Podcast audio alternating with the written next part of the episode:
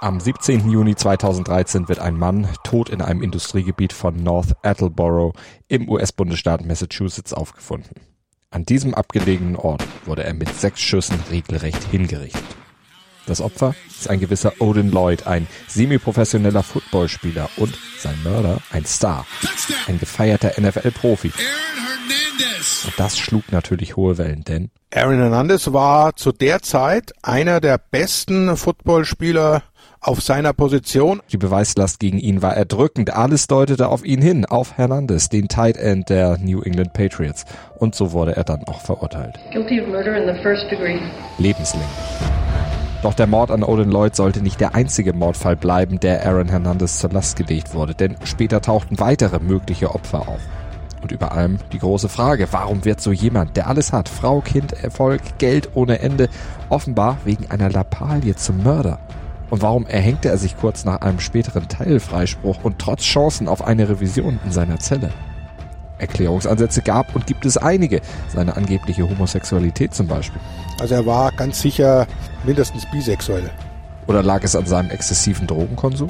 In der College-Zeit, da war er quasi jeden Tag high. Welche Rolle spielte seine generelle psychische Disposition? Er hatte mindestens zwei Persönlichkeiten. Das hätte natürlich eine Folge der Drogen sein können oder hat ihn etwa sein Sport zum Mörder werden lassen? CTE ist eine Gehirnerkrankung, eigentlich bekannt als die Boxerkrankheit. Und trotzdem, so pervers das klingen mag, trotz allem hatte der Fall am Ende sogar etwas Gutes, denn er schärfte den Blick für die Gefahren des Sports American Football und stieß Reformen an. Hallo und willkommen zu Tatort Sport. Mein Name ist Malte Asmus und ich ermittle heute im Fall von Aaron Hernandez. Das ist eine der verstörendsten Crime Stories im Sport der letzten Jahre. Ein Fall, in dem ein Mann auf dem Footballfeld große Erfolge feierte, ein umjubelter Star war und auch privat schien bei ihm alles bestens. Er war mit seiner Jugendliebe Cheyenne Jenkins verlobt, gerade Vater einer Tochter geworden. Der hatte eigentlich alles, was es braucht für ein glückliches Leben, wie diesem Auszug aus der CBS-Doku 48 Hours zu entnehmen ist. Off the field, Aaron was just charismatic. If you see Aaron, he's always laughing or cracking a joke. To me, a great guy, the love of my life, the father of my child. He had a secret life. Genau, ein geheimes Leben hatte er, ein Leben voller falscher Freunde, voller Drogen und Waffen, ein Leben, in dem er dann sogar mordete und zu lebenslanger Haft verurteilt wurde und am Ende tot in seiner Zelle aufgefunden wurde. Zwei Leben oder auch zwei Persönlichkeiten. Also Aaron Hernandez war ganz offensichtlich wirklich so bipolar oder wie immer man das dann psychologisch ausdrücken soll. Er hatte auf jeden Fall mindestens äh, zwei Persönlichkeiten. Er war der nette, umgängliche Junge, sogar eher ein bisschen schüchtern und dann plötzlich konnte er von einer Sekunde zur anderen sehr, sehr aggressiv werden in seiner Haltung, in seiner Stimmung und dann auch diese Über Überreaktionen, dass er eben sofort losgeschlagen hat, später dann eben, weil er sich mit Waffen ausgerüstet hat, äh, sofort losgeschossen hat. Und das äh, waren zwei Persönlichkeiten, die eine auf dem Spielfeld, äh, da hat es äh, nicht rausgelassen, konnte er natürlich auch nicht. Da war er auch im Umfeld, im Schutz sozusagen des, des äh, Teams und, und der Mannschaft. Aber dann eben der andere, der, warum auch immer, äh, dann diese, diese Reaktionen und diese Gefühle nicht kontrollieren konnte und halt erstmal das äh, rausgelassen hat zum Nachteil einiger seiner Opfer. Und über all dem steht die Frage, warum? Der Fall Aaron Hernandez ist derart komplex, dass wir ihn im Team aufarbeiten. Mit dabei ist mein Kollege Moritz Knorr aus der meinsportpodcast.de Redaktion und er hat für diese Episode mit einem echten Experten gesprochen über diesen Fall. Mit der deutschen Stimme der NFL mit Kommentator Günther Zapf, den habt ihr eben schon länger gehört. Und der erklärt uns zunächst mal die immense sportliche Bedeutung, die Aaron Hernandez hatte, als er am 17. Juni 2013 offenbar zum Mörder wurde. Aaron Hernandez war zu der Zeit einer der besten Footballspieler auf seiner Position, einer der besseren generell und äh, er war beschäftigt beim mit Abstand besten Team äh, dieser Zeit. Bei den New England Patriots. Aaron Hernandez, der spielte dort als Tight End mit der Aufgabe, zusammen mit den Tackles, Guards und dem Center, dem Running Back den Weg frei zu blocken oder sich als Passempfänger anzubieten. Das ist eine Aufgabe, die jede Menge Körpereinsatz erfordert und die Hernandez in seiner Karriere einige Kopfverletzungen und auch Gehirnerschütterung eingebracht hatte. Das wird später noch für den Fall wichtig werden. Auf jeden Fall erledigte Hernandez die Aufgabe als Tight End, seit die Patriots ihn im Draft 2010 ausgewählt hatten. Trotz seines riesigen Talents übrigens erst an 113. Stelle. Die Zahl mal merken, auch das könnte im Fall später noch wichtig werden. Also er wurde 2010 äh, von den New England Patriots verpflichtet äh, und hat da erstmal einen äh, Vierjahresvertrag bekommen, also bis 2014 einschließlich. Er hat sein drittes Jahr beendet gehabt, wäre ins vierte Jahr gegangen und er hat aber schon 2012 aufgrund seiner sehr, sehr guten Leistungen eine Vertragsverlängerung bekommen für sage und schreibe 40 Millionen Dollar, was also wirklich richtig, richtig toll ist. Fünf Jahre, damit hätte also quasi auch ausgesorgt. Mit dem Geld, wenn man einigermaßen ordentlich umgeht, glaube ich, muss man sich keine Sorgen mehr machen. Finanziell stand es also bestens um Aaron Hernandez, denn er hatte sich sofort in die Stammformation der Pats gespielt. Und wie waren seine weiteren Aussichten mit der Franchise? Sportlich absolute Top. Äh, die standen 2012 im Super Bowl, haben den zwar verloren, aber das Team war eben so gefestigt und so gut, dass man durchaus äh, bei so einem äh, langfristigen Vertrag davon ausgehen konnte, dass er irgendwann im Laufe seiner Karriere auch noch einen Super Bowl gewinnt.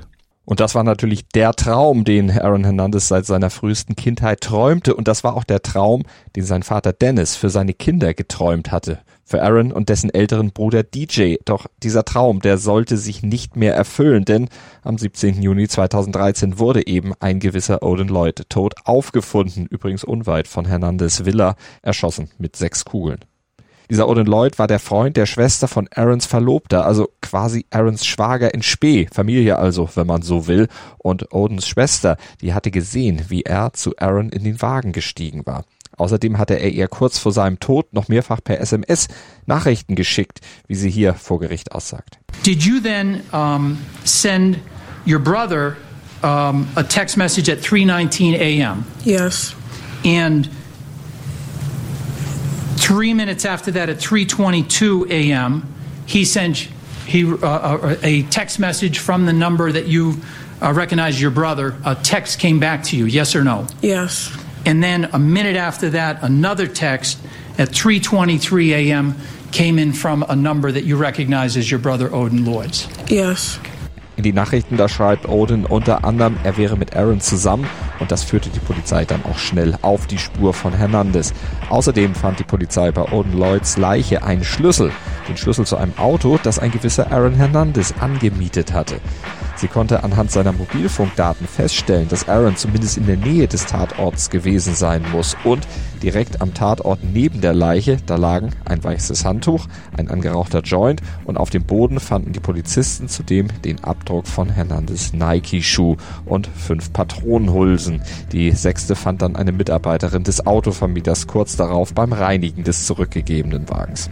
Zusammen übrigens mit einem benutzten Kaugummi und an dem klebte zum einen Aarons DNA, genau wie an dem angerauchten Joint. Zudem war es ein Kaugummi der gleichen Marke, die Aaron Hernandez noch kurz vor der Tat an einer Tankstelle gekauft hat. Bilder der Überwachungskamera aus der Tanke, die belegen das. Hernandez und seine beiden Kumpels Ernest Wallace und Carlos Ortiz, die alle zusammen in dem Auto mit Lloyd saßen, die tankten eben nur kurz vor der Tat und kauften Snacks. Und einer der Begleiter trug auf den Überwachungsvideos ein weißes Handtuch um den Hals. Dazu kam aber noch mehr. Kurz nach der Tat, da hatte Hernandez nämlich außerdem einen professionellen Hausreinigungsservice engagiert und sein Handy eigenhändig zerstört, kurz bevor er es der Polizei übergab, die dessen Herausgabe gefordert hatte. Und es gibt Videos auf der Überwachungskamera seines Hauses, kurz nach der Tat aufgenommen, die ihn mit einer Waffe in der Hand zeigen. Diese vermeintliche Tatwaffe wurde allerdings nie gefunden. Vermutlich hat Hernandez Verlobte sie entsorgt. Auf den Videos der Überwachungskamera im Haus fanden sich nämlich auch Aufnahmen, auf denen Cheyenne Jenkins eine große Kiste aus dem Haus schleppt. Darin vermutete die Anklage die Waffe. Und diese Kiste war es, die sie entsorgen sollte, erzählt sie in der Gerichtsverhandlung. He told me to go downstairs um, in our storage room and um, remove a box from our home. Did he indicate to you what was inside the box? No. Did he say why Angeblich wusste sie also nicht, was sie da genau tat und vor allem wusste sie auch nicht warum. Beziehungsweise sie glaubte, sie würde lediglich Aarons Grasvorräte verschwinden lassen. As you were taking that box out, did you smell anything? I did. What did you smell? Marijuana. Aber auch wenn die Tatwaffe unauffindbar blieb, die Masse der Beweise, die veranlasste Richterin und Jury am Ende zu Hernandez Verurteilung zu lebenslanger Haft für den Mord an Odin Lloyd. Jetzt müssen wir uns das nochmal vor Augen führen. Ein American Football Spieler im besten Team der Liga, der Erfolgschancen hat, die Meisterschaft zu holen, der gerade ein Jahr zuvor einen 40 Millionen Dollar Vertrag unterschrieben hat, der wird verurteilt wegen Mord. Was hat das für eine Reaktionswelle in den USA losgetreten? Äh, vor allem in Boston natürlich äh, waren es äh, die Reaktion schockierend. In, in Amerika weit war es so wie, wie beim Autounfall. Man, man äh, kann sich nicht davon abwenden, aber ist eigentlich natürlich schon schockiert. Aber generell, was ich äh, zu Beginn ja schon mal sagte, das ist ja nichts Ungewöhnliches, dass das äh, in Amerika Opfer zu beklagen sind von Schießereien. Äh, was halt neu war, ist, dass es ein, ein aktiver und extrem guter äh, Footballspieler war in einem eigentlich äh, behüteten Umfeld, vor allem was sein Team anbetrifft. Und entsprechend aber war die Reaktion eher äh, Neugier. Ist es wirklich was dran? Was ist passiert? Und äh, wie, warum konnte es so weit kommen? Was hat den Jungen da, da hingetrieben oder den, den Mann? Günter Zapf stellt hier im Interview mit Moritz Knorr die richtigen Fragen. Die Fragen, denen wir hier im Tatort Sport jetzt nachgehen werden. Und dazu müssen wir zunächst mal klären, was hatten Odin Lloyd und Aaron Hernandez eigentlich für ein Verhältnis? Sie kamen ja im Prinzip aus völlig verschiedenen Welten. Aaron war ein Star, damals 23 Jahre alt. Odin ein paar Jahre älter, Landschaftsgärtner, spielte zwar auch Football, aber lediglich semi-professionell und für den Durchbruch, da war er schon ein bisschen zu alt. Aber einen berühmten NFL-Star zu kennen, das schmeichelt natürlich dem Ego und hat viele Vorteile. Durch die Frauen in ihrem Leben kamen sie in Kontakt und wurden zunächst auch zu Freunden, Saufkumpanen. Sie zogen gemeinsam um die Häuser, rauchten Blunts und Joints zusammen und Aaron, der zahlte Odens Rechnung, ließ ihn seine Autos fahren oder mietete ihm welche, damit er nicht mit dem Fahrrad zum Training seiner Footballmannschaft radeln musste oder zu seinen gelegentlichen Jobs. Aber dann muss irgendwas zwischen den beiden ziemlich schief gelaufen und zum Grund für den späteren Mord geworden Zwei Tage zuvor, da war scheinbar noch alles in Ordnung gewesen zwischen Aaron und Odin. Die beiden hatten Freitagnacht nämlich ordentlich einen drauf gemacht gemeinsam. Angeblich im Club Rumor 10.000 Dollar versoffen. Alles schien okay zu sein zwischen die beiden, war es aber offenbar dann doch nicht. Denn in diesem Club, wurde später ermittelt, hatte Lloyd sich mit zwei Typen unterhalten. Zwei Cousins von ihm, die Hernandez offenbar angepöbelt hatten. Lloyd soll zwar gesagt haben, lasst ihn in Ruhe, das ist mein Kumpel, aber Hernandez hatte das auf die Palme gebracht. Offenbar nachhaltig, wie auch die Anklage befand. Denn Sonntagnacht war Owen Lloyd ja tot. Und wenige Tage später klickten dann auch schon die Handschellen, denn Hernandez hatte offenbar versucht, Beweise verschwinden zu lassen.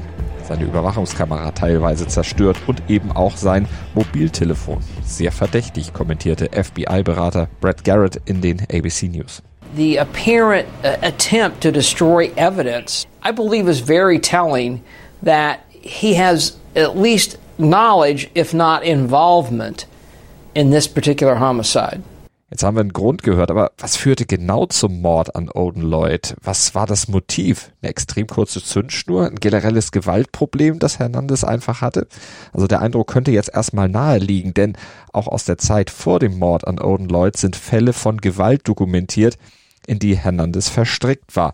Im April 2007, da schlug Hernandez einen Kellner in einer Bar in Gainesville, Florida, verletzte sein Trommelfell. Es ging um eine angeblich falsche Rechnung für Drinks. Hernandez wurde allerdings damals nicht angezeigt und nur wenig später war er ebenfalls in Gainesville in eine Schießerei verwickelt, bei der zwei Männer sogar verletzt wurden und diesmal gab es auch keine Anzeige.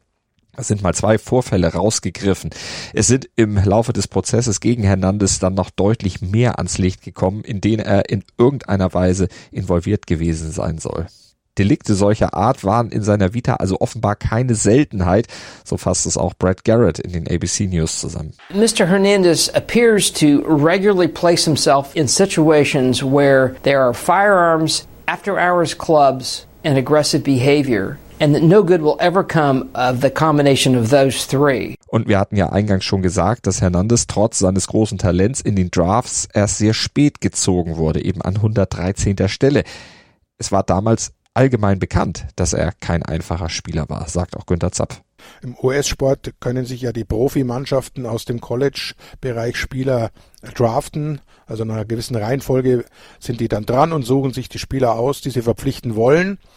Äh, er hatte vom Talent her, wäre in der ersten oder zweiten Runde, also sehr, sehr früh, äh, sicher gepickt worden, was auch deutlich dann mehr Geld bedeutet, weil je früher du einen Vertrag bekommst, umso mehr Geld, weil du eben dann wertvoller bist, in Anführungszeichen. Schwierigkeiten am College, Drogenkonsum, davon wussten auch Coach Bill Belichick und die New England Patriots, hatten aber offenbar gedacht, dass sie das alles irgendwie in den Griff kriegen würden. Oder hatten aufgrund des großen Talents, das Aaron Hernandez einfach hatte, mal gepflegt drüber hinweggesehen, die Probleme ignoriert. Aber das konnten sie nach seiner Verhaftung nicht mehr und so lösten sie nur 90 Minuten nach der Verhaftung sofort das Vertragsverhältnis mit Hernandez auf. Ein Schritt, den Coach Bill Belichick kurz darauf in einer Pressekonferenz so erklärte. You know, it's a sad day. It's really a sad day um, on so many levels. Uh, our thoughts and prayers are with the family of the victim, and um, I extend my sympathy really to everyone who's been impacted. young man lost his life, um, and his families suffered a tragic loss, and there's no way to understate that. This this case involves an individual who happen to be a New England Patriot. We certainly do not condone unacceptable behavior, and this does not in any way represent the way that the New England Patriots want to do things. Die New England Patriots haben Hernandez also schon entlassen, als an einen Prozess noch gar nicht zu denken war, eine Verurteilung noch gar nicht im Raum stand, als eigentlich noch ermittelt wurde und im Prinzip ja auch noch die Unschuldsvermutung hätte gelten müssen. Da aber wendete sich seine Franchise von ihm ab. Günther Zapf erklärt sich das so. Sie haben ihn auch äh, in keiner Weise unterstützt, äh, auf juristische Art und Weise, was sicher auch damit zu tun hat, dass sie natürlich seine Vorgeschichte kannten und er war auch schon äh, vorher als ein schwieriger Charakter bekannt. Und für einen NFL-Profi ist das auch gar nicht mal so unüblich. Barschlägereien, häusliche Gewalt, Vorfälle im Straßenverkehr, Gewaltausbrüche von NFL-Spielern aller Art sind schon fast an der Tagesordnung. Auch bei Aaron Hernandez. Gab es denn damals irgendwelche konkreten Anzeichen dafür, dass Hernandez zu solchen Taten neigte und sogar imstande gewesen wäre, jemanden umzubringen? Experte Günter Zapf hat die Eskalation der Gewalt im Fall Hernandez zumindest nicht sonderlich überrascht, wobei er zugeben muss, dass dieser Fall schon eine ganz neue Qualität in das Thema Gewalt und NFL-Profis reinbringt. Aufgrund meiner jahrzehntelangen Erfahrung mit den USA glaube ich sowas natürlich, weil es ist ja nur äh, die Spitze des Eisbergs, das die Gesellschaft widerspiegelt. Wenn man schaut, wie viel, ich glaube, es sind äh, 14.000 Morde im Jahr in, in den USA verglichen mit den paar hundert, die es bei uns gibt oder sonst weltweit ist kein Land vergleichbar. Also das ist da leider ganz normal und warum sollte da äh, die NFL und die NFL-Spieler eine Ausnahme darstellen? Was natürlich schon äh, irgendwie schockierend war, A, so ein sehr, sehr guter, prominenter Spieler, B, in einem der absoluten Vorzeigeteams oder Franchises, wie man eigentlich im US-Sport sagen sollte, also ein Unternehmen, das auch dafür bekannt ist, eigentlich äh, die Spieler zu schützen, dafür zu sorgen, dass die Spieler all das bekommen, was sie brauchen und nicht äh, irgendwie vom, vom Weg der Tugend, um so auszudrücken, abzuweichen. Und vor allem halt ein aktiver Spieler, das ist schon, das hat eine andere Qualität. Wir alle kennen, äh, glaube ich, O.J. Simpson und die Geschichte, weil er ja auch noch äh, Filmschauspieler war. Aber dass äh, die ihm zur Last gelegten äh, beiden Morde, die waren halt nach seiner aktiven Karriere. Also das hatte dann schon eine, eine andere schockierende Wirkung. Vor allem, weil die Frage nach dem Warum immer noch nicht geklärt ist. Warum wird jemand gewalttätig und schreckt dann auch nicht vor Mord zurück? Gab es bei Aaron Hernandez also vielleicht eine entsprechende Vorgeschichte, eine persönliche History of Violence wie bei anderen ähnlich kriminell gewordenen Sportlern? Problematische Herkunft vielleicht, falsches Umfeld, Probleme in der Jugend? Aaron Hernandez ist so ein bisschen äh, nicht das Paradebeispiel, das man leider auch kennt, in der schlechten Gegend aufgewachsen, in der Gang groß geworden und so weiter. Das war bei ihm nicht der Fall. Von daher ist es etwas äh, verwunderlich. Der ist in einer sehr ordentlichen Gegend in Bristol, Connecticut aufgewachsen, in einer kontakten Familie in Anführungszeichen komme ich gleich drauf, aber äh, Vater und Mutter haben zusammen gelebt mit seinem Bruder.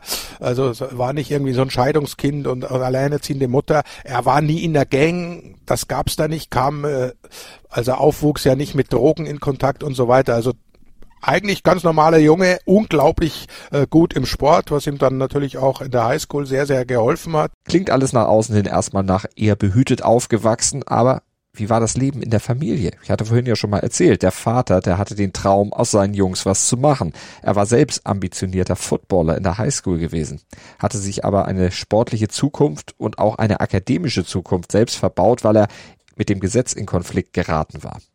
Dennis Hernandez war in eine Schießerei verwickelt gewesen, seine genaue Rolle darin konnte jedoch nie ermittelt werden. Trotzdem, er flog infolgedessen von der Schule und soll dann beschlossen haben, mit dem Gesetz nicht mehr in Konflikt geraten zu wollen und vor allem seine Söhne aus derartigem Schlamassel rauszuhalten. Seinen Jungs sollte das nicht mehr passieren, die sollten ihre Chance im Leben besser nutzen als er. Der Vater war extrem äh, auch darauf bedacht, äh, dass, er, seine beiden Söhne äh, sportlichen Erfolg haben. War aber, und das ist äh, vielleicht so der erste Schritt, der ein bisschen zur Veränderung auch in der Psyche geführt hat, war ein, ein, ein ganz knallharter Typ, hat die Jungs also wirklich gedrillt eine Einschätzung von Günter Zapf, die sich auch mit Zitaten aus dem Umfeld von Hernandez untermauern lässt. Sheriff Thomas Hodgson zum Beispiel, der Leiter der Strafanstalt, in der Aaron später einsaß, der erzählt hier in einer CNN-Doku davon, wie knallhart Dennis Hernandez seine Söhne auf sportlichen Erfolg gedrillt haben soll. His father was pretty strict.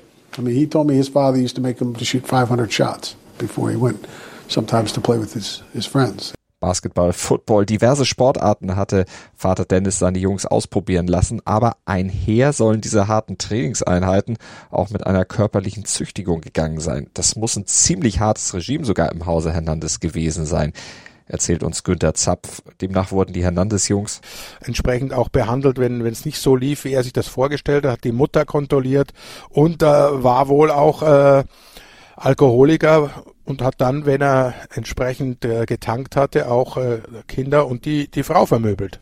Das äh, war dann natürlich wieder die Schattenseite seiner, seiner Jugend. Diese Seite des Vaters könnte Aaron natürlich geerbt haben. Aber welche Auswirkungen hatten diese Schatten dann noch? Das harte Regiment des Vaters, die Schläge, hatten die Spuren hinterlassen? Können die vielleicht eine Erklärung sein, dass er immer wieder gewalttätig wurde, am Ende sogar zum Mörder wurde? Eigentlich nicht. Er hat das wohl so hingenommen und er hatte eine sehr, sehr enge Bindung. Also trotz dieser Ausraster, die es da gab, aber das, das ist ja, das ist ja oft in Amerika, sogenannte Tough Love.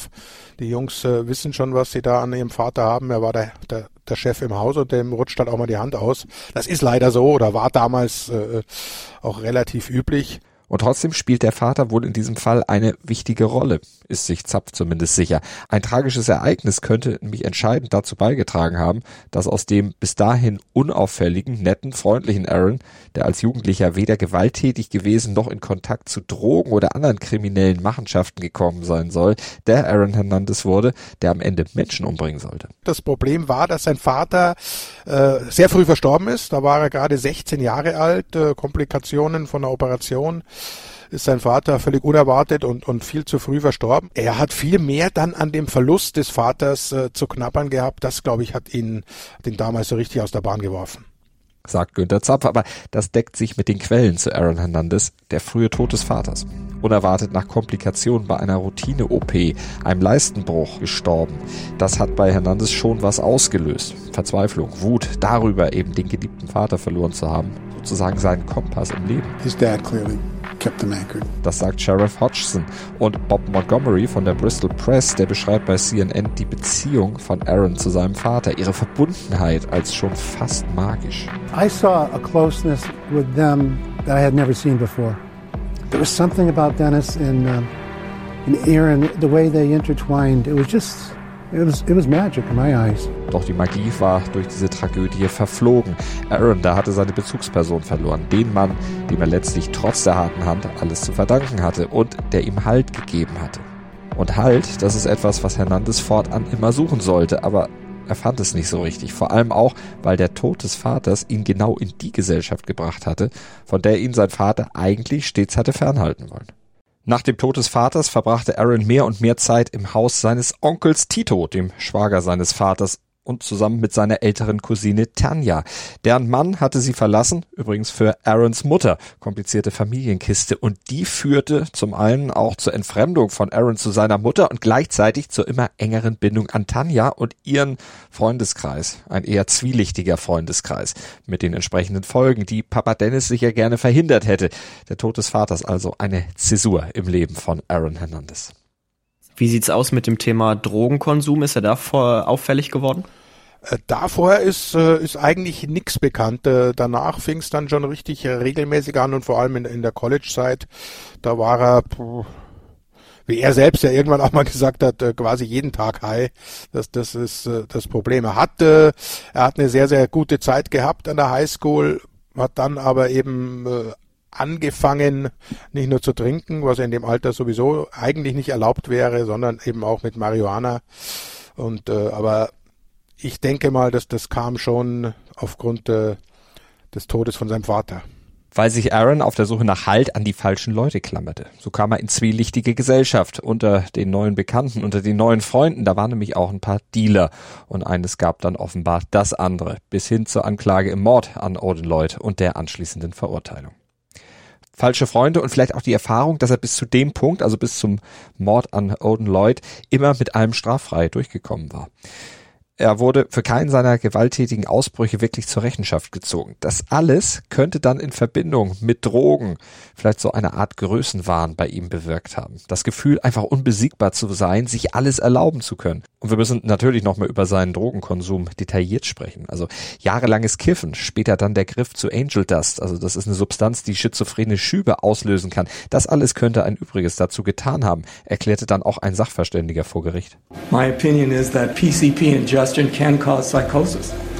And on some occasions, violent or aggressive behavior. Und in der Tat, Hernandez, der wurde damals immer paranoider. Der hatte sich sogar seinem Coach Bill Belichick mal anvertraut, ihm erzählt, dass sein Leben angeblich in Gefahr sei. Er trug eigentlich auch immer eine Waffe bei sich und umgab sich mit Leuten, Freunden, die die Aufgabe von Leibwächtern übernehmen sollten, auf ihn aufpassen sollten. Wie eben auch Wallace und Ortiz, die er wenige Stunden vor dem Mord an Odin Lloyd extra von Connecticut nach Boston beordert hatte, um ihn beim Treffen mit Lloyd zu begleiten. Vor der gemeinsamen Fahrt soll Hernandez einem der beiden dann erzählt haben, dass er gar nicht mehr wisse, wem er überhaupt noch trauen solle. Er fühlte sich verfolgt, bedroht. Gar nicht speziell von irgendjemandem, sondern generell. Und diese Unterhaltung, die wurde von der Überwachungskamera vor Hernandez Haus aufgezeichnet. Kurz vor der Abfahrt. Und dann holten sie Lloyd von zu Hause ab, tankten auf der Fahrt dahin noch, kauften Kaugummi und fuhren eben mit Lloyd in dieses Industriegebiet, in diese Kiesgrube, wo Lloyd dann später erschossen aufgefunden wurde. Verfolgungswahn. Trotzdem ist das genaue Motiv immer noch etwas unklar. Aber im Laufe des Prozesses und als dann nach der Verurteilung zu lebenslänglich Hernandez noch in einem zweiten Mordfall angeklagt wurde, kristallisierten sich weitere Details heraus. Denn es gab eine Sache, die Hernandez sowieso schon ziemlich kurze Zündschnur noch schneller abbrennen ließ. Die ihn mehr auf die Palme und zur Explosion brachte als alles andere. Und das war vermeintlich fehlender Respekt. Respekt bekommen, respektiert werden, das ist das Wichtigste im Leben. Diese Regel, die hatte ihm sein Vater eingeimpft. Das erzählt Sheriff Hodgson aus Gesprächen mit Hernandez und aufgrund von Vorfällen, die er auch selbst im Gefängnis beobachtet hatte. His trigger uh, to me is, has something to do with with with disrespect when someone disrespects him. His he, he talked often about, to me about his father and how his father was commanded respect in the family. Wenn Hernandez also glaubte, nicht respektiert zu werden, dann drehte er offenbar durch. Wie 2007 in der Bar in Gainesville als Teenager, als er für Drinks bezahlen sollte, die er angeblich nie getrunken hatte. Und er dann dem Kellner eine aufs Ohr gab. Noch krasser war es im Fall von Alexander Bradley. Der war vor Wallace und Ortiz Hernandez rechte Hand gewesen. Eine Art Bodyguard, Fahrer, Saufkumpan. Eigentlich waren die beiden ziemlich beste Freunde, unzertrennlich. So nannte Hernandez einmal sogar selber das Verhältnis der beiden. Ein enges Verhältnis, eine Freundschaft, die aber urplötzlich in Hass mit Tötungsabsichten umschlug. Wie dann später auch bei Odin Lloyd. Denn auf der Rückfahrt von einem Nachtclub in Miami, da drehte Hernandez auf einmal durch, hielt dem schlafenden Bradley eine Waffe zwischen die Augen und drückte ab. Und Hernandez, der stieß ihn dann auch noch in einem Industriegebiet, schwer verletzt in Florida, einfach aus dem Wagen und ließ ihn zurück. Bradley überlebte, schwer verletzt, verlor dabei sein rechtes Auge bei dieser Tat und schwor dann Rache. Verpfiff Hernandez aber nicht an die Polizei, das hätte nämlich den Ehrenkodex der Straße verletzt. Das wollte Bradley nicht, er wollte es Hernandez quasi mit gleicher Münze heimzahlen. Das Motiv für Hernandez Ausraster war offenbar auch hier vermeintlich fehlender Respekt von Seiten Bradleys und das hatte mit einem Vorfall zu tun, der sich etwa sieben Monate zuvor ereignet hatte. Am 16. Juni 2012, da waren im Bostoner South End zwei Männer in ihrem Auto erschossen worden. Ein Fall, mit dem Hernandez zwei Jahre später ebenfalls in Verbindung gebracht wurde und in dem Hernandez ebenfalls vor Gericht wegen Mordes angeklagt wurde. Hernandez soll nämlich die beiden Einwanderer Safiro Fortado und Daniel de Abreu in ihrem Auto erschossen haben, wegen einer eigentlich Lappalie, erzählt Bradley im Zeugenstand. He didn't really like people staring at him. He had a problem with things that most people don't have a problem with. He bumped into Mr. Hernandez, and uh, his drink splashed up and spilled on Mr. Hernandez, and some got on myself as well. How much of the drink? A lot of it, or a little, or no, just like like a splash, more or less. Einer der beiden hatte Hernandez also in diesem Nachtclub angerempelt und dabei wohl seinen Drink verschüttet. Bradley hatte damals das Auto gefahren, mit dem er und Hernandez die beiden nach dem Besuch im Nachtclub dann verfolgt hatten. He said yo one time, and the gentleman didn't respond. Like nobody turned around from the car. He said he wound up saying yo again, and then they turned. Before he fired the gun, he was like, "What's up now, niggas?" And he started firing shots. how many shots did you hear fired? He fired five shots, five rounds. Bradley erzählt hier, Hernandez habe an der nächsten Ampel die beiden dann aus dem Autofenster angesprochen und aus der heruntergelassenen Fensterscheibe dann mehrere Schüsse abgefeuert und die beiden getötet. Das erklärte Bradley im Gerichtsprozess. Und Bradley lieferte damit auch den Grund, warum Hernandez ihm einige Monate später ein Auge ausschießen sollte. Hernandez sei nach diesem Vorfall noch paranoider geworden, als er sowieso schon war. Ihren Wagen, einen Toyota 4Runner, den ließen sie direkt nach der Tat verschwinden und zwar in der Garage von Onkel Tito. Aber Hernandez soll immer wieder befürchtet haben, dass die Polizei ihm trotzdem auf die Schliche kommen würde. So die Schilderung Bradleys. He hit a point where he was just paranoid of everybody. He thought everybody was the police, or you know, his, his level of paranoia was so high. Und bei einem Nachtclubbesuch in Miami, da hatte Hernandez dann immer wieder das Gefühl geäußert, ich werde von der Polizei verfolgt, irgendwo sind hier überall Bullen, worauf Bradley dann nur gesagt hatte, das kommt von der Scheiße, die du damals in Boston abgezogen hast. Er meinte also den Mord an De Abreu und Furtado. Für Hernandez war das, so Bradley, wohl ein Affront. Wieder mal mangelnder Respekt, denn eigentlich hatte Hernandez ja verfügt, dass Stillschweigen über diese Tat bewahrt würde. Nie wieder ein Wort darüber verloren würde. Aber Bradley hatte sich nicht dran gehalten und das ließ Hernandez offenbar eskalieren. Doch Bradley war nun alles andere als ein unbescholtener Bürger, der hatte selbst jede Menge Dreck am Stecken und so glaubte ihm die Jury offenbar nicht komplett. Zumal es auch SMS gab, die belegen, wie Bradley Hernandez bedrohte, quasi als Rache für das ausgeschossene Auge. Und so wurde Hernandez, trotz der belastenden Aussagen von Bradley, in diesem Fall am Ende freigesprochen. Freigesprochen vom Vorwurf, auch noch einen weiteren Doppelmord begangen zu haben. You find the defendant not guilty, guilty of murder in the first degree, or guilty of murder in the second degree? Not guilty. Emotion written all over the face of a normally unmoved Aaron Hernandez. After six days of deliberations, a jury clearing the former Patriots star of all counts, including murder, only finding him guilty of a firearms possession charge. Bei Aaron Hernandez kullerten nach dieser Urteilsverkündung die Tränen. Der Erleichterung könnte man meinen. Erleichterung darüber, dass er aus dieser Mordanklage jetzt rausgekommen war dass die Jury ihm geglaubt hatte und er hatte seine Anwälte ja auch beauftragt, im Mordfall Odin Lloyd nochmal in Revision zu gehen.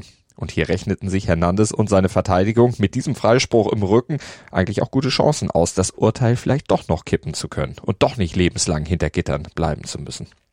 Schließlich hatte er ja immer auf unschuldig plädiert. Doch zur Wiederaufnahme des Mordfalls Odin Lloyd sollte es dann nicht mehr kommen. Just confirmed now, literally within the last 30 minutes, former New England Patriots player and convicted killer Aaron Hernandez has committed suicide in prison. Hernandez was found hanging in his cell, we are told, just after 3 o'clock this morning at a prison in Massachusetts where he was. Nur wenige Tage später fand das Gefängnispersonal Aaron Hernandez tot in seiner Zelle. Er hängt mit seinem eigenen Bettlaken. Und auch hier war die große Frage, warum? Und diese Frage haben sich auch Moritz Knorr und Günter Zapf gestellt und diskutiert. Er hat Suizid begangen. Was war da der offizielle Grund dafür? Das äh, wird natürlich nie irgendjemand erfahren. Äh, er hat sich umgebracht und, und äh, sein Geheimnis sozusagen mit ins Grab genommen. Ähm, es gibt viele, viele Theorien und die, die wohl am glaubwürdigsten, würde ich mal sagen, aus meiner Einstellung, so wie wenn man, wenn man das Ganze verfolgt, wie er, wie er sein Leben äh, im Griff und eben nicht im Griff hatte, war, dass er äh, die Hoffnung hatte, dass er durch den Selbstmord äh, seine Familie in, in eine gute Position bringt. Also er hatte eine Verlobte, er hatte eine kleine Tochter, seine Mutter, äh, mit der er sich wieder deutlich mehr äh, verbunden hat nach den Vorfällen im Gefängnis eben, die wollte er absichern. Und es gibt in, in Massachusetts dieses, dieses komische Gesetz, oder gab's, muss man heute sagen, dass wenn ein Verfahren läuft und der Angeklagte stirbt während des Verfahrens, dann gilt er als unschuldig, weil er ja nicht mehr vor Gericht gestellt werden kann. Und er hat eben für diesen, also der, der Doppelmord, äh, wie du gerade sagtest, der, da ist er freigesprochen worden. Aber in dem ersten Mordfall, da hat er Einspruch eingelegt, also sein Anwalt natürlich. Also das Verfahren war offiziell noch nicht abgeschlossen. Und durch diesen äh, Selbstmord ist er im Prinzip auf einen Schlag zum Unschuldigen geworden, was in der Hoffnung dann war, okay, dann kriegen seine, seine Erben das Geld, das die New England Patriots ihm noch schulden aus den äh, Verträgen, die er eben abgeschlossen hat. Das ist für mich die logischste Erklärung äh, für diese Tat gepaart natürlich mit dieser Bipolarität, dass er plötzlich äh, völlig andere Gedanken hat. Und, denn er ist ja nach diesem Freispruch war er sehr, sehr äh, gut ges ge gestimmt. Also der Freispruch vom Doppelmord, das war ja nur zwei Tage vorher. Da, da gab es keine Anzeichen, dass er sich tatsächlich äh, irgendwas antun würde. Und dann diese Reaktion, das war wohl wieder so, so ein Kurzschlussding, aber ich bleibe dabei, er hat gehofft, damit seine, seine Familie äh, abzusichern. Es gab dann ja relativ schnell Zweifel an diesem Selbstmord beziehungsweise an den Gründen seines Selbstmordes. Es wurde dann auch über eine mögliche Homosexualität als Grund gesprochen. Gerüchte über eine angebliche Homosexualität von Aaron Hernandez, die hat es immer wieder gegeben. Schon während seiner Karriere kam da immer mal wieder was auf. Aber natürlich fanden sich nach seinem Tod plötzlich immer mehr Zeugen, die angeblich entsprechende Informationen hatten. Ein Mitinsasse berichtet auch von einer angeblichen Liebesbeziehung zu Hernandez. Ein Freund aus Jugendtagen von heimlichen homosexuellen Experimenten in der Pubertät. Sogar sein eigener Anwalt ist sich am Ende sicher gewesen, Aaron Hernandez war homosexuell. Und genau das wäre in den Augen von Dennis Hernandez, dem Vater, ein ähnliches No-Go gewesen wie mangelnder Respekt. Einen schwulen Sohn zu haben, das hätte Hernandez Senior wahrscheinlich nie akzeptiert. Von daher kann es schon sehr gut sein, dass Hernandez seine Homosexualität immer wieder versteckt hatte, um nicht vom Vater oder auch sonst wie in der Gesellschaft kritisiert zu werden. Und Hernandez wäre als offen schwuler Spieler sicher auch in der NFL mit all ihren altertümlichen Rollenbildern und Männlichkeitsritualen nicht akzeptiert worden, ist sich Günter Zapf sicher.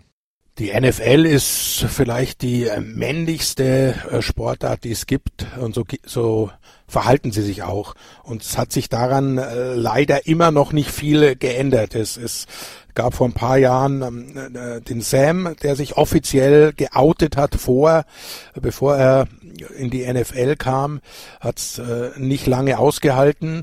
Äh, es äh, gibt einen äh, weiteren Spieler bei den äh, inzwischen Las Vegas Raiders, der ganz offiziell jetzt äh, homosexuelle sich dazu bekannt hat. Der wurde aber jetzt entlassen. Ich weiß nicht, ob äh, ob ein Team ihn aufnehmen wird, denn es ist nach wie vor eigentlich ein No-Go. Und ich äh, bin äh, 100% überzeugt davon, dass sehr, sehr viele Spieler, die momentan in der NFL unterwegs sind, äh, homosexuell sind, das aber natürlich niemals sagen würden, weil das äh, das Image angratzt, weil sie dann selber äh, Hohn und Spott ausgesetzt wären und weil sie wahrscheinlich dann auch äh, vom Team äh, nicht mehr allzu lange verpflichtet würden.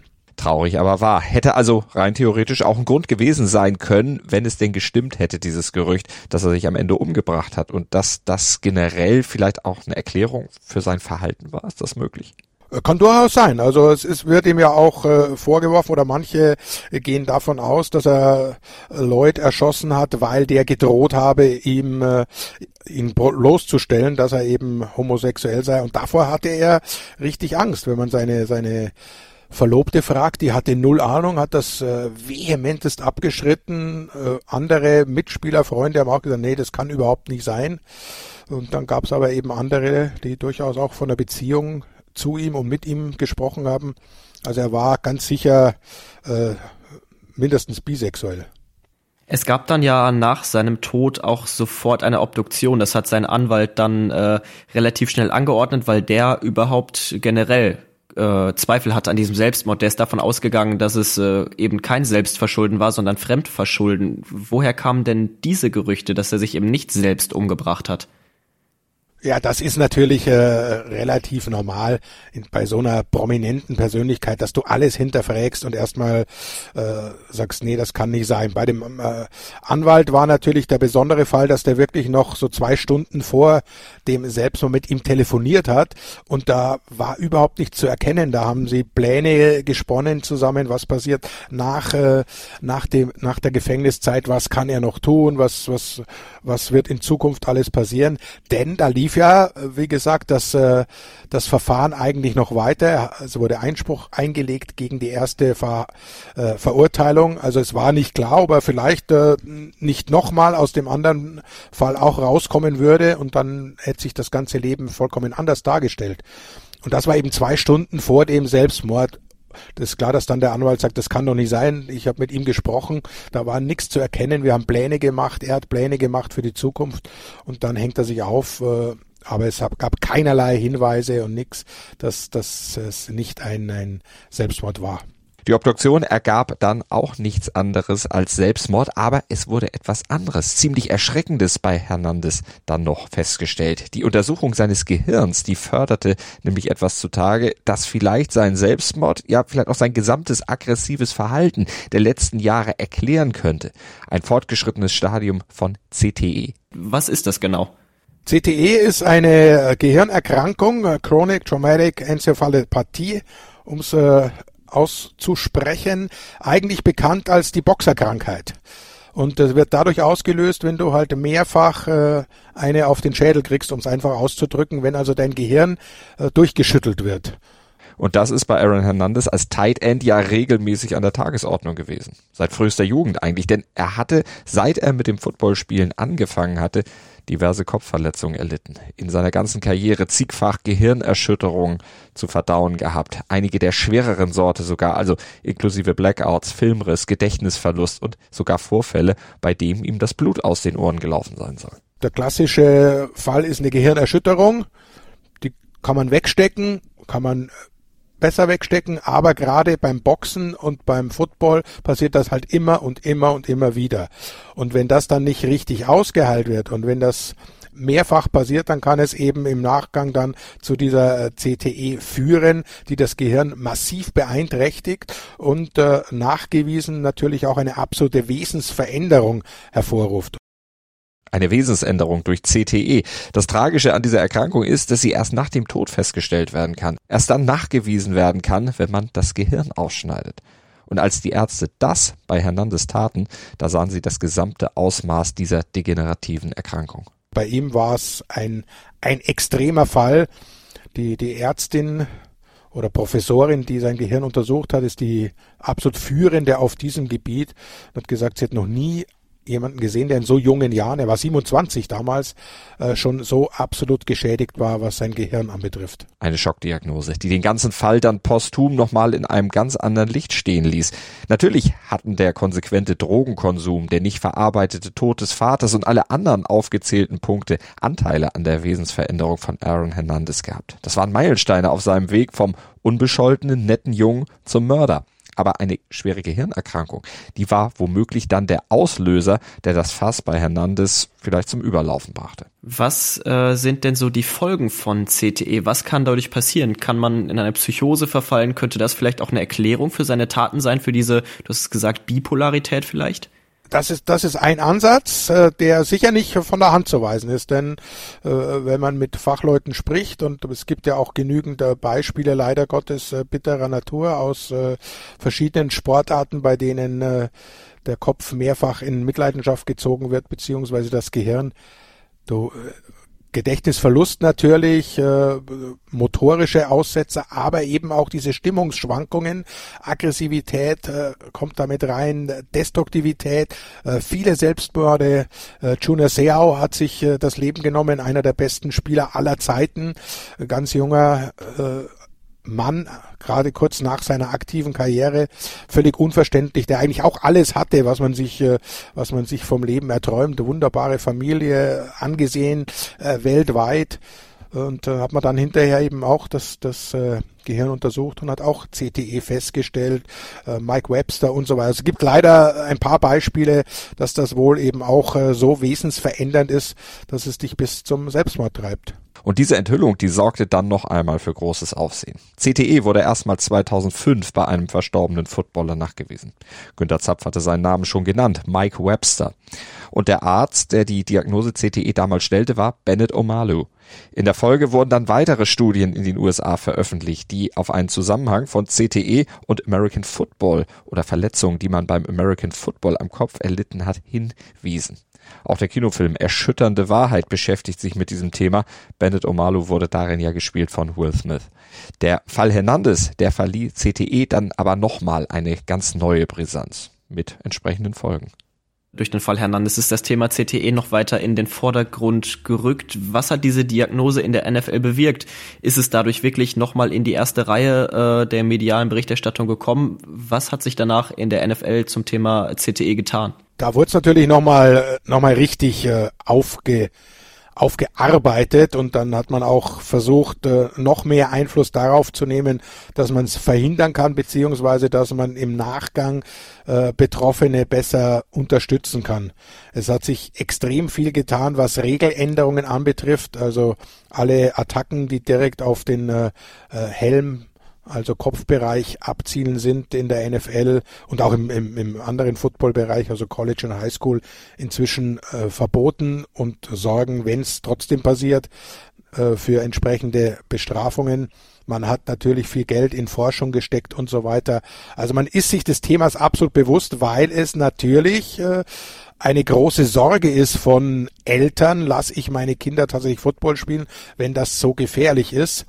Und äh, wenn es dann dazu führt, dass einer ein, ein prominenter Spieler zum Mörder und Selbstmörder wird, dann ist das natürlich schon so ein Ding, da, das weckt nochmal alle auf und das hat die, den CTE und die damit verbundene Problematik schon nochmal ganz deutlich in den Mittelpunkt gerückt.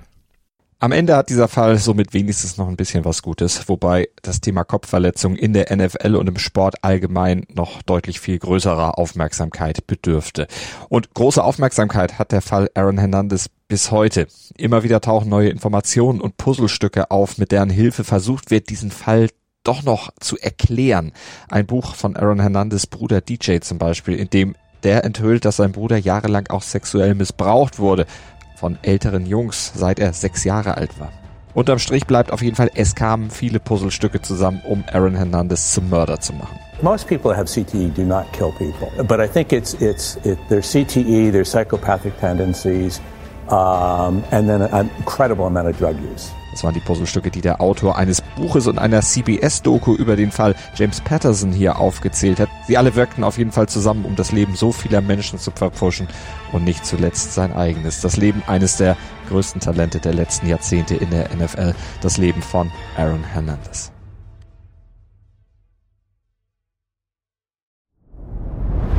Dir hat dieser Podcast gefallen? Dann klicke jetzt auf Abonnieren und empfehle ihn weiter. Bleib immer auf dem Laufenden und folge uns bei Twitter, Instagram und Facebook. Mehr Podcasts aus der weiten Welt des Sports findest du auf meinsportpodcast.de.